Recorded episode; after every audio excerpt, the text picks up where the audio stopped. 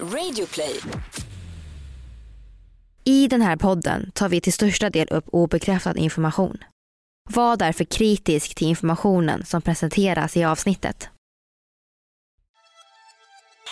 It has already been speculated that Madeline's abduction was more of a trade and that she was sold off to a child sex trafficking ring. And the messed up thing is, as crazy as these theories are, there is more evidence to support these theories than there is the official story of Madeline's disappearance.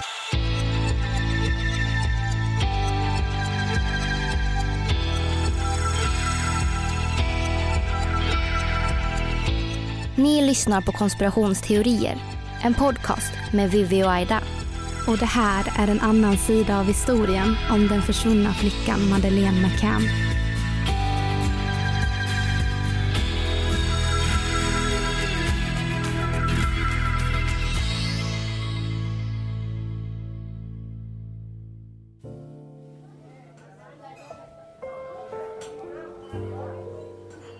Klockan är omkring 21.05 och de sista strålarna från Portugals sol har precis lämnat restaurangen och gömmer sig nu bakom horisonten. Klingande glas och skratt avslöjar en härlig stämning men en i sällskapet skjuter ut stolen och reser sig. Det är Jerry och han ska kolla till barnen uppe på hotellrummet för en första check att de är okej. Den relativt korta vägen från hotellets tapasbar ringlar sig runt poolområdet och ut på gatan runt hörnet av hotellet och sedan ligger lägenheten 5A framför ögonen på honom. Ungefär 82 meter bort. Tyst går han in för att titta till tvillingarna och Madeleine. Han använder den olåsta altandörren istället för den vanliga ingången för att inte väcka barnen. Det var så alla i sällskapet hade planerat att göra med sina barn.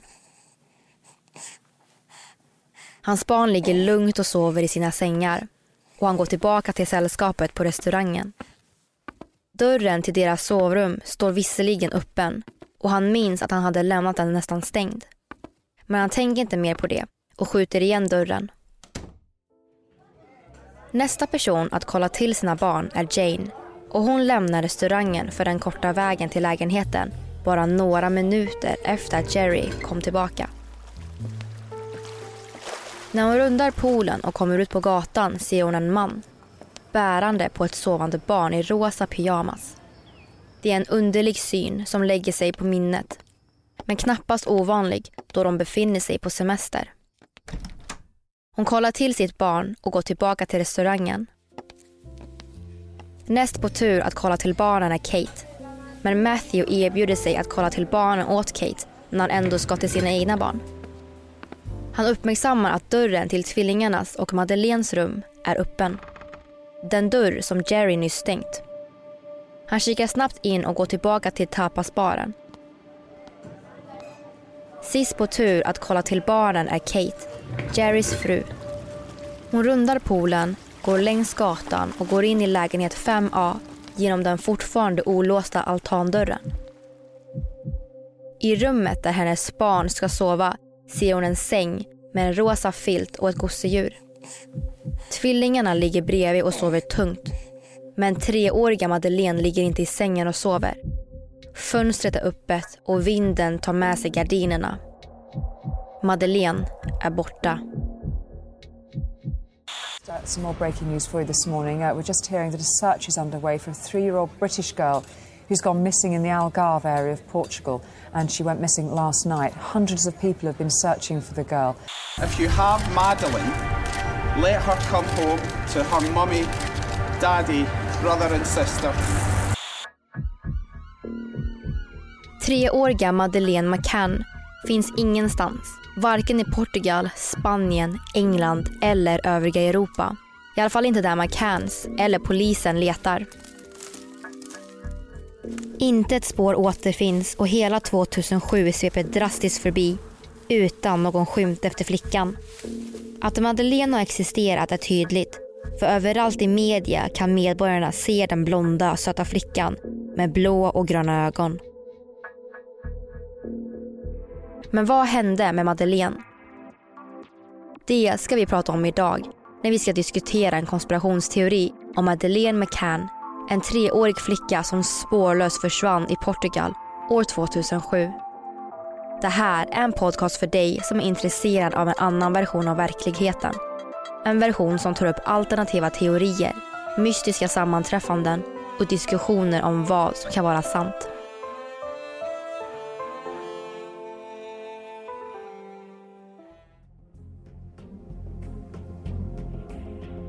Det tar ungefär 90 minuter att ta sig från Praia da Luz i Portugal till landsgränsen mot Spanien.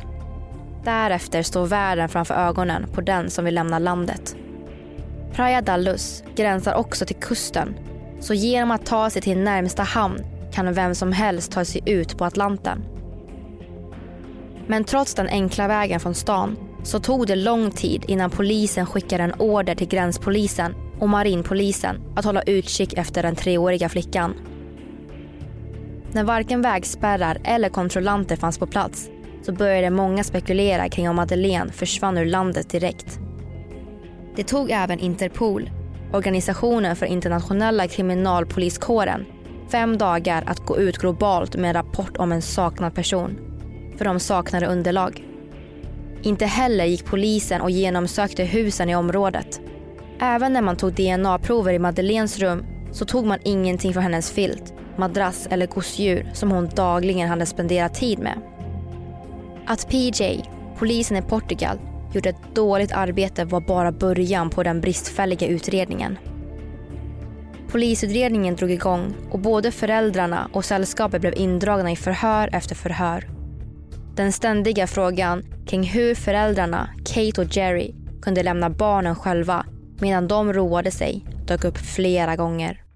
And that you must have been asked this a million times, which she wants to know, as a mother of a young child herself, why you felt it was okay to leave the children while you went out to have something to eat. This question keeps coming back. I know you've answered it many times, but people still want the answer.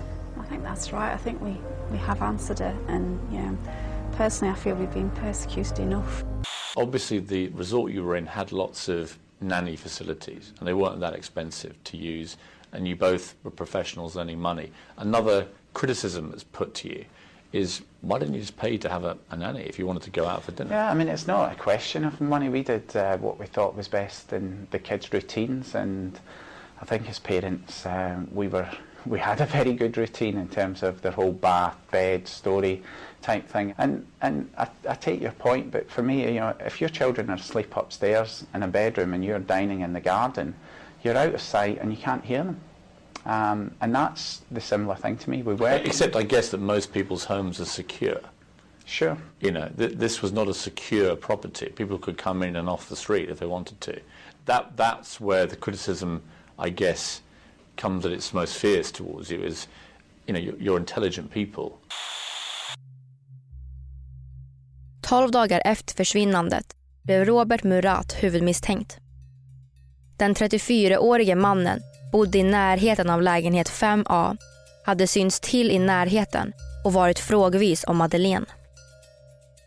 Men det fanns egentligen inget som kopplade honom till fallet. Murat delade samhället. Många trodde att han var skyldig, men många andra trodde faktiskt att det fanns en annan förklaring. En månad efter Madeleines försvinnande började en journalist titta djupare i fallet och hittade stora frågetecken.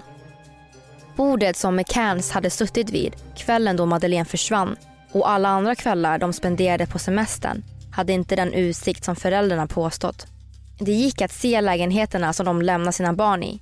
Men det gick inte att tyda om någon gick in eller ut ur dem, som sällskapet påstått.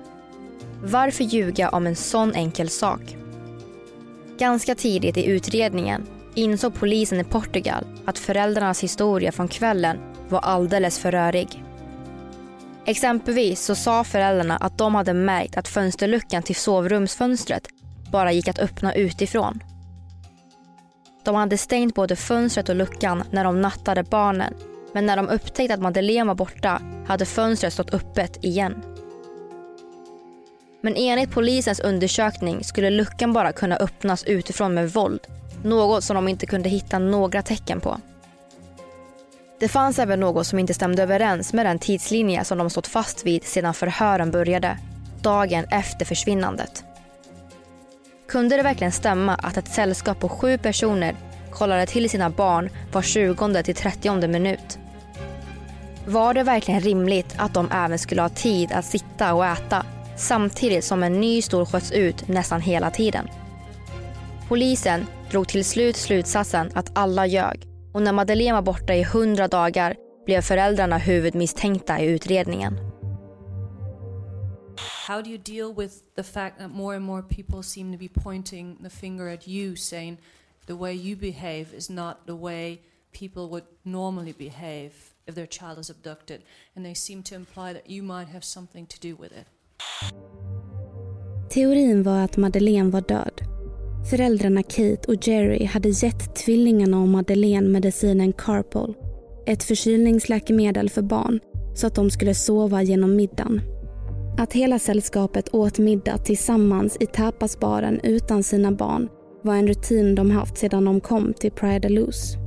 Men samma dag som Madeleine försvann hade hon ifrågasatt varför Kate och Jerry inte fanns där när hon grät under kvällen innan.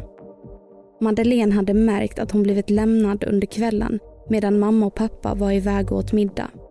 Någon medicin att sova på skulle definitivt minska risken för att hon vaknade upp ledsen mitt i natten. Men hade Kate och Jerry kanske misslyckats med doseringen? Många menar att det låter osannolikt, speciellt på grund av att föräldrarna var läkare. Men youtubern Bella Fiori har en annan teori. Um, but the other theory is that maybe Madeline didn't react well to the whatever they gave her, whatever they might have given her. Hade Madeleine reagerat dåligt på medicinen? Hade hon kanske inte vaknat upp? Polisen var helt stensäkra på att föräldrarna hade valt att istället för att försöka rädda den lilla flickan och stå till svars för vad de hade gjort tagit kroppen till ett säkert ställe. Kanske förvarade de henne i ett kylskåp. Kanske begravde de henne någonstans.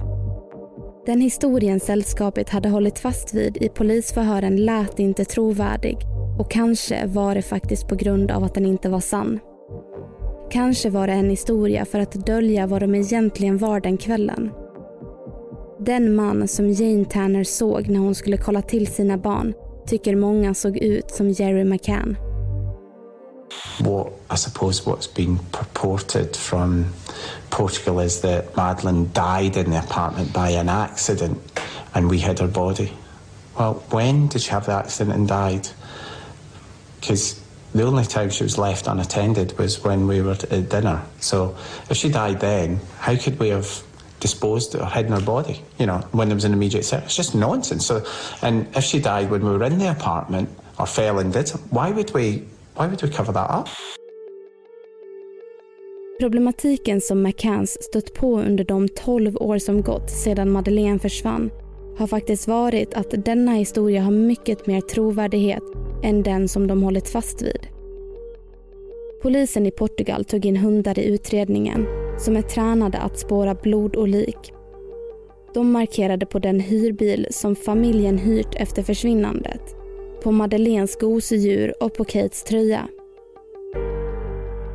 Kunde det vara så att de flyttade Madeleines blodiga kropp några månader senare i hyrbilen? Now, there is evidence that Madeleine's death could be associated with loss of blood. We know that the smell of corpse odor was found in 12 places associated with the McCanns in the apartment, in the car, on Kate's clothes, etc. Blood or body fluids were found in five of those locations. We know the first set of results seemed to be a clear indication that the body fluids were from Madeline, albeit from low copy DNA. K9 units detected the scent of death in the McCann's hotel room, and bloodstains were later confirmed to be from Madeline. This evidence was also ruled as insufficient. The McCann family rented a car two weeks after Madeline disappeared. K9 units detected the scent of death in the car, and DNA tests confirmed that bloodstains that were found in the car were of Madeline. The parents have the pajamas that Madeline McCann wore when she was allegedly abducted. They were stupid enough to hold up the pajamas during a press conference in hopes to jerk some tears from potential donors. They claimed that the pajamas were from the younger sister, but the pajamas were too big to fit the one year old toddler at the time. And Jerry's brother even later confirmed that those pajamas belonged to Madeline. How the hell could they have the same pajamas she wore when she was kidnapped? Did you kill your daughter? No. Om det nu var så att Madeleine hade dött den 3 maj 2007, den dagen då hon påstås ha försvunnit, hur kan föräldrarna då lyckats lura världen? Fortfarande idag tror majoriteten av världens befolkning faktiskt att Madeleine försvann den natten och förövaren var inte någon av sällskapet på tapasbaren. They're good liars and they're bad liars. They're no real original liars. We all make the same mistakes. We all use the same techniques. Författaren Pamela Meyer, som är en av USAs främsta experter på lögnare, beskriver i ett TED-talk hur människor nästan alltid använder samma tekniker vid lögner. Till exempel så tenderar lögnare att distansera sig från platsen och offret genom språket.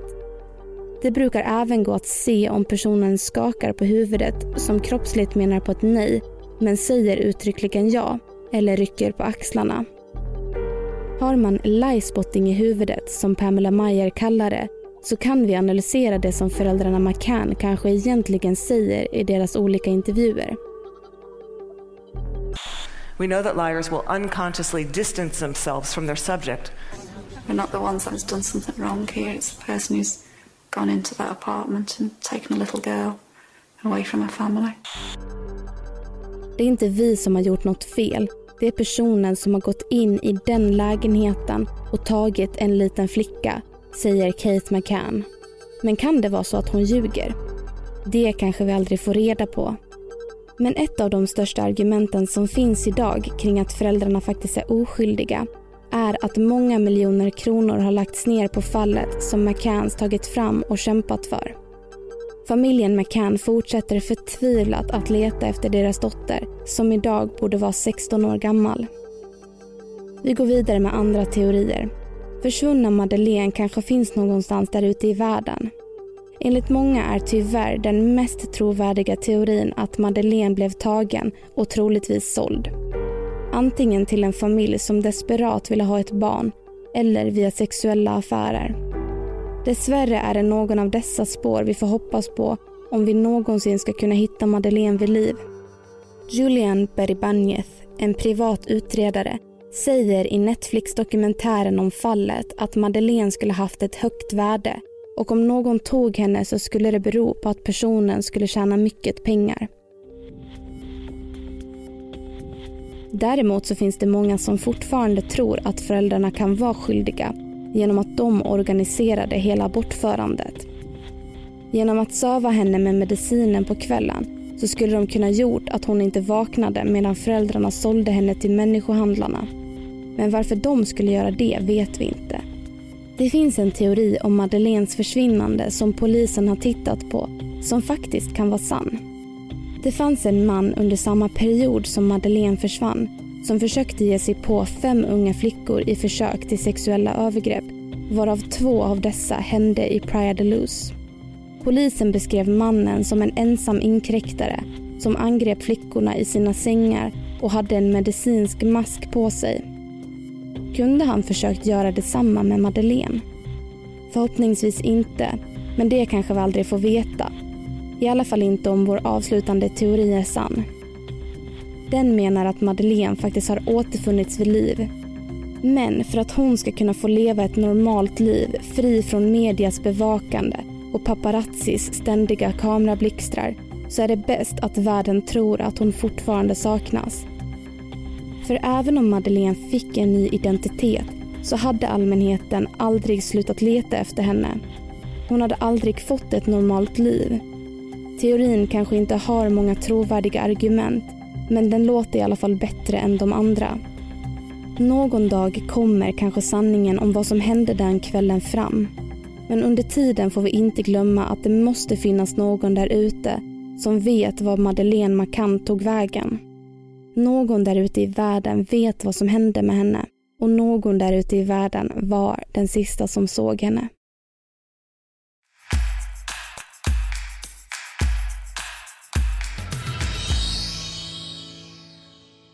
Hej allihopa och välkomna tillbaka till ett nytt avsnitt. Och till att börja med så kan vi säga att mycket av informationen i dagens avsnitt faktiskt är hämtat från dokumentären Fallet Madeleine man kan på Netflix.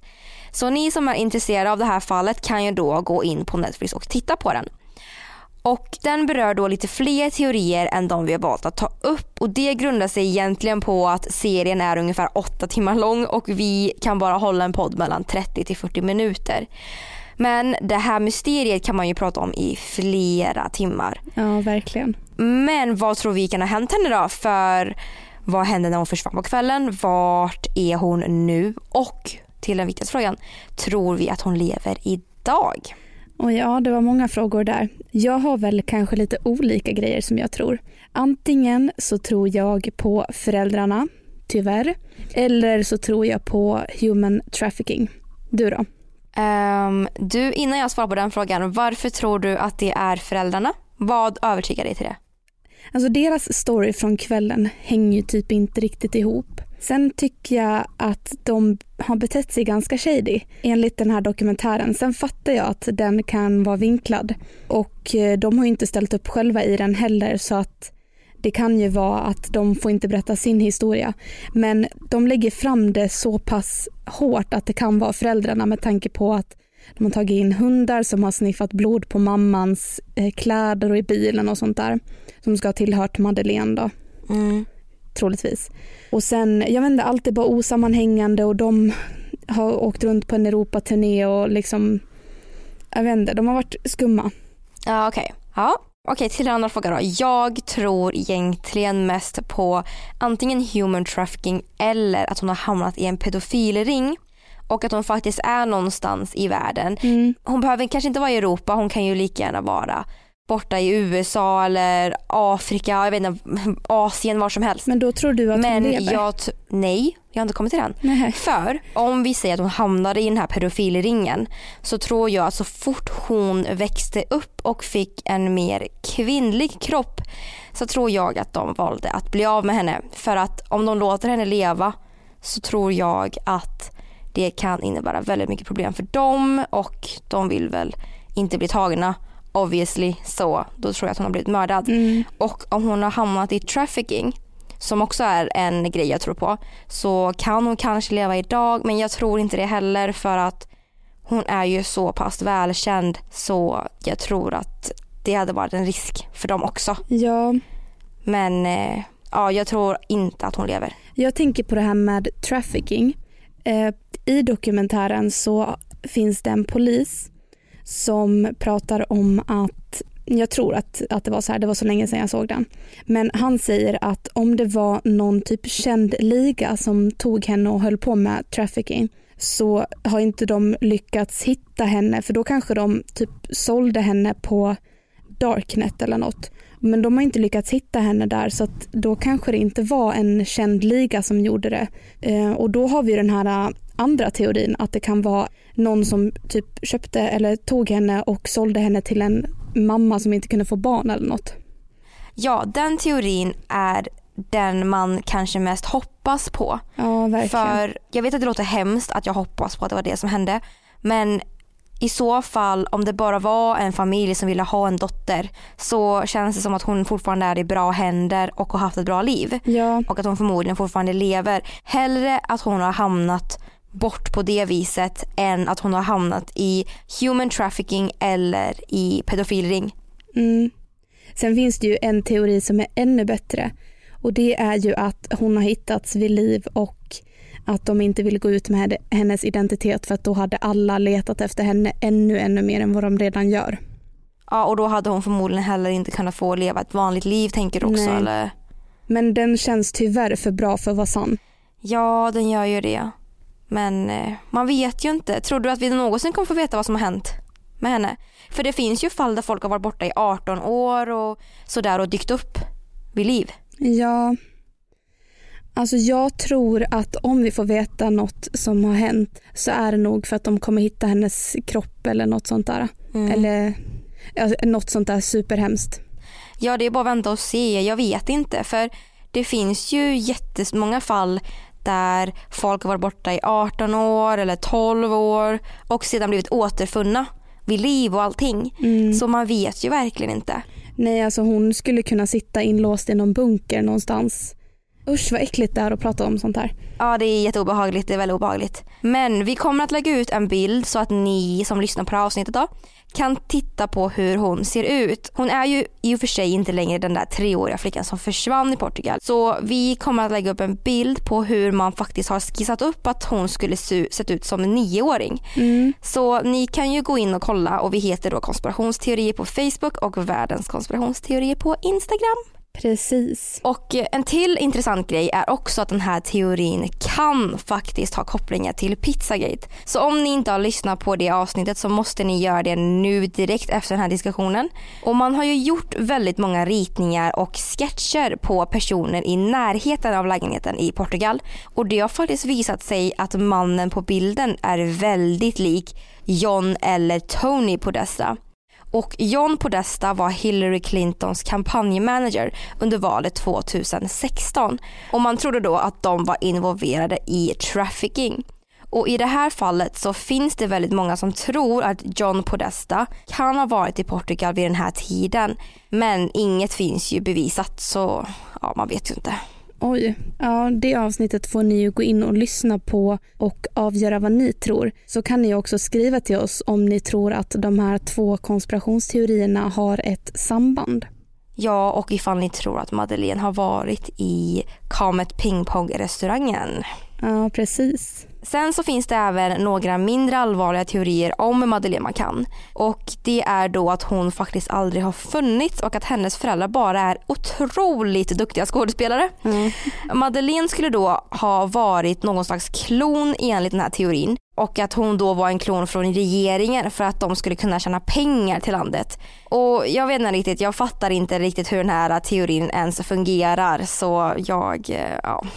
Ja, nej, det var ju något annat. Men en sak som är riktigt värt att diskutera är ju den här pengafrågan. För pengarna som polis och regering har lagt ner på ungefär 8 till 9 fall av försvunna portugisiska barn. Det motsvarar inte ens 1% av pengarna som lades ner på resurser för Madeleine McCann. Och enligt Expressen så har utredningen kostat 128 miljoner kronor. Okej, det här är väldigt, väldigt disturbing måste jag säga.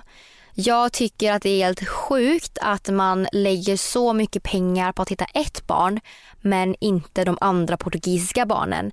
Sen så förstår jag, okej, okay, de hade kanske private investigators, hade mer pengar att faktiskt spendera och det här fick väldigt, väldigt stor medial uppmärksamhet som gjorde att många också kanske donerade pengar till dem för att kunna hitta henne och sådär. Och därav så blev det så mycket som gick åt att faktiskt försöka hitta henne. Ja. Och jag förstår också att Portugal kanske inte har lika mycket pengar och är ett fattigare land. Men jag tycker att det är väldigt hemskt. Och mycket utav det här är ju faktiskt medias fel. Och det är hur media väljer att porträttera någonting. Speciellt när det handlar om människor och människor med olika etniciteter. Så Madeleine fick ju väldigt, väldigt stor medial uppmärksamhet som gjorde att många visste om att okej, okay, hon är borta. Och genom det så har ju många förmodligen ja, men donerat pengar till att försöka hitta henne och därav har ju pengarna liksom ökat och man har haft mycket pengar till att liksom försöka hitta henne. Och det är ju bra på ett sätt. Men problemet som jag tycker är att ja, men de här 8 till 9 portugisiska barnen då, varför fick inte de lika stor medial uppmärksamhet? Varför väljer vissa journalister att porträttera vissa människor mer än andra? Och det här är ju en väldigt, väldigt stor debatt som har pågått en del att ja, men vissa människor porträtteras på ett sätt och andra människor porträtteras på ett annat sätt. Och det är ju väldigt dåligt. Mm. Det är bara synd. Jag tycker sånt här är så himla synd. Men ja, det är lite tråkigt för vad är det som gör att Madeleine är mer värd än Nej. de andra försvunna barnen? Jag tycker också att det här går att kopplas till eh, deras föräldrar. För att efter hon försvann så gjorde föräldrarna någon slags Europaturné och åkte runt och hade superbra PR och alltså alldeles för bra PR och alldeles för bra marknadsföring och var alldeles för perfekta i intervjuer och sånt där. Och då fattar jag att de får ihop de här 128 miljoner kronorna. Så, men det, jag tycker att det är skumt. Hänger du med på vad jag menar? Menar du att vid det laget så är man så himla ledsen att man inte riktigt kan fokusera på den här PR-grejen de gjorde då? Eller vad menar du? Ja, Riktigt. om jag inte minns helt fel så kanske de till och med anställde någon att göra det. Och eh, jag fattar att de vill så här, ha alla, alltså de bästa möjligheterna att hitta sitt barn. Men det blev kanske lite för perfekt för att det skulle funka så. Mhm. Det har jag inte riktigt lagt någon vikt kring. Nej. Men ja. Alltså ska vi inte bara diskutera lite det här kring att föräldrarna var borta bara en ganska kort stund och på den tiden så försvann Madeleine. Hur försvann hon? Ja, den här personen som tog henne måste ju ha varit expert eller verkligen utforskat platsen och faktiskt planerat att kidnappa ett barn. Ja. Och att det då råkade just bli Madeleine. För ja, hon försvann ju hur fort som helst. Ja, och föräldrarna hade ju den här rutinen att de alltid åt där. Så den här personen kan ju ha bevakat lägenheten i flera dagar. Mm. Men eh, tror du att de tog eh, liksom eh, vattenvägen därifrån? Du, jag har ingen aning. Vad som helst kan ha hänt. Jag lämnar det helt öppet. Men vad tror du? Ja, jag tänker att det var väl bara alltså under timmen liksom så hade de ju kunnat lämna landet. Och det går ju så himla fort. Mm. Men kan vi bara snälla diskutera det faktum att de lämnade sina barn Ja, nej, alltså nej, nej. för att gå och äta på restaurang? Alltså det får man ju bara inte göra och inte med en öppen dörr. Nej. Och han märkte ju att han hade lämnat dörren stängd och att den var öppen och så var den Ja. stängd och så var den öppen. Ringer inte det några varningsklockor? Nej, nej alltså jag, jag är mållös för jag vet inte vad jag ska svara. Och jag hade ju aldrig lämnat mitt barn helt själv. Och de hade ju inte låst någonstans heller. Jag tänker också på det här med att de inte vet om dörren var öppen och stängd och så här. Det kanske var för att de hade drogat ner henne på kvällen och de berättar osammanhängande saker i förhör för att egentligen så var de iväg och dumpade kroppen någonstans. Alltså det, jag, jag vet faktiskt inte om jag, alltså vad jag tror där. Ja det finns ju hur mycket som helst man kan spekulera kring. Ja. Kring vad som har hänt henne, kring om hon fortfarande lever eller inte. Så om ni tror att hon lever eller inte får ni jättegärna skriva till oss. Det vore väldigt kul att veta vad era åsikter är. Ja, precis. Och nästa vecka så ska vi prata om Estonia. Så vi hörs då. Ja, det gör vi och glöm inte att recensera och betygsätta podden vart ni nu än lyssnar. Om det är podcaster, via Radio Play eller om det är på några andra ställen där ni lyssnar på. För det hjälper oss jättemycket. Men vi ses nästa vecka hörni. Hej då!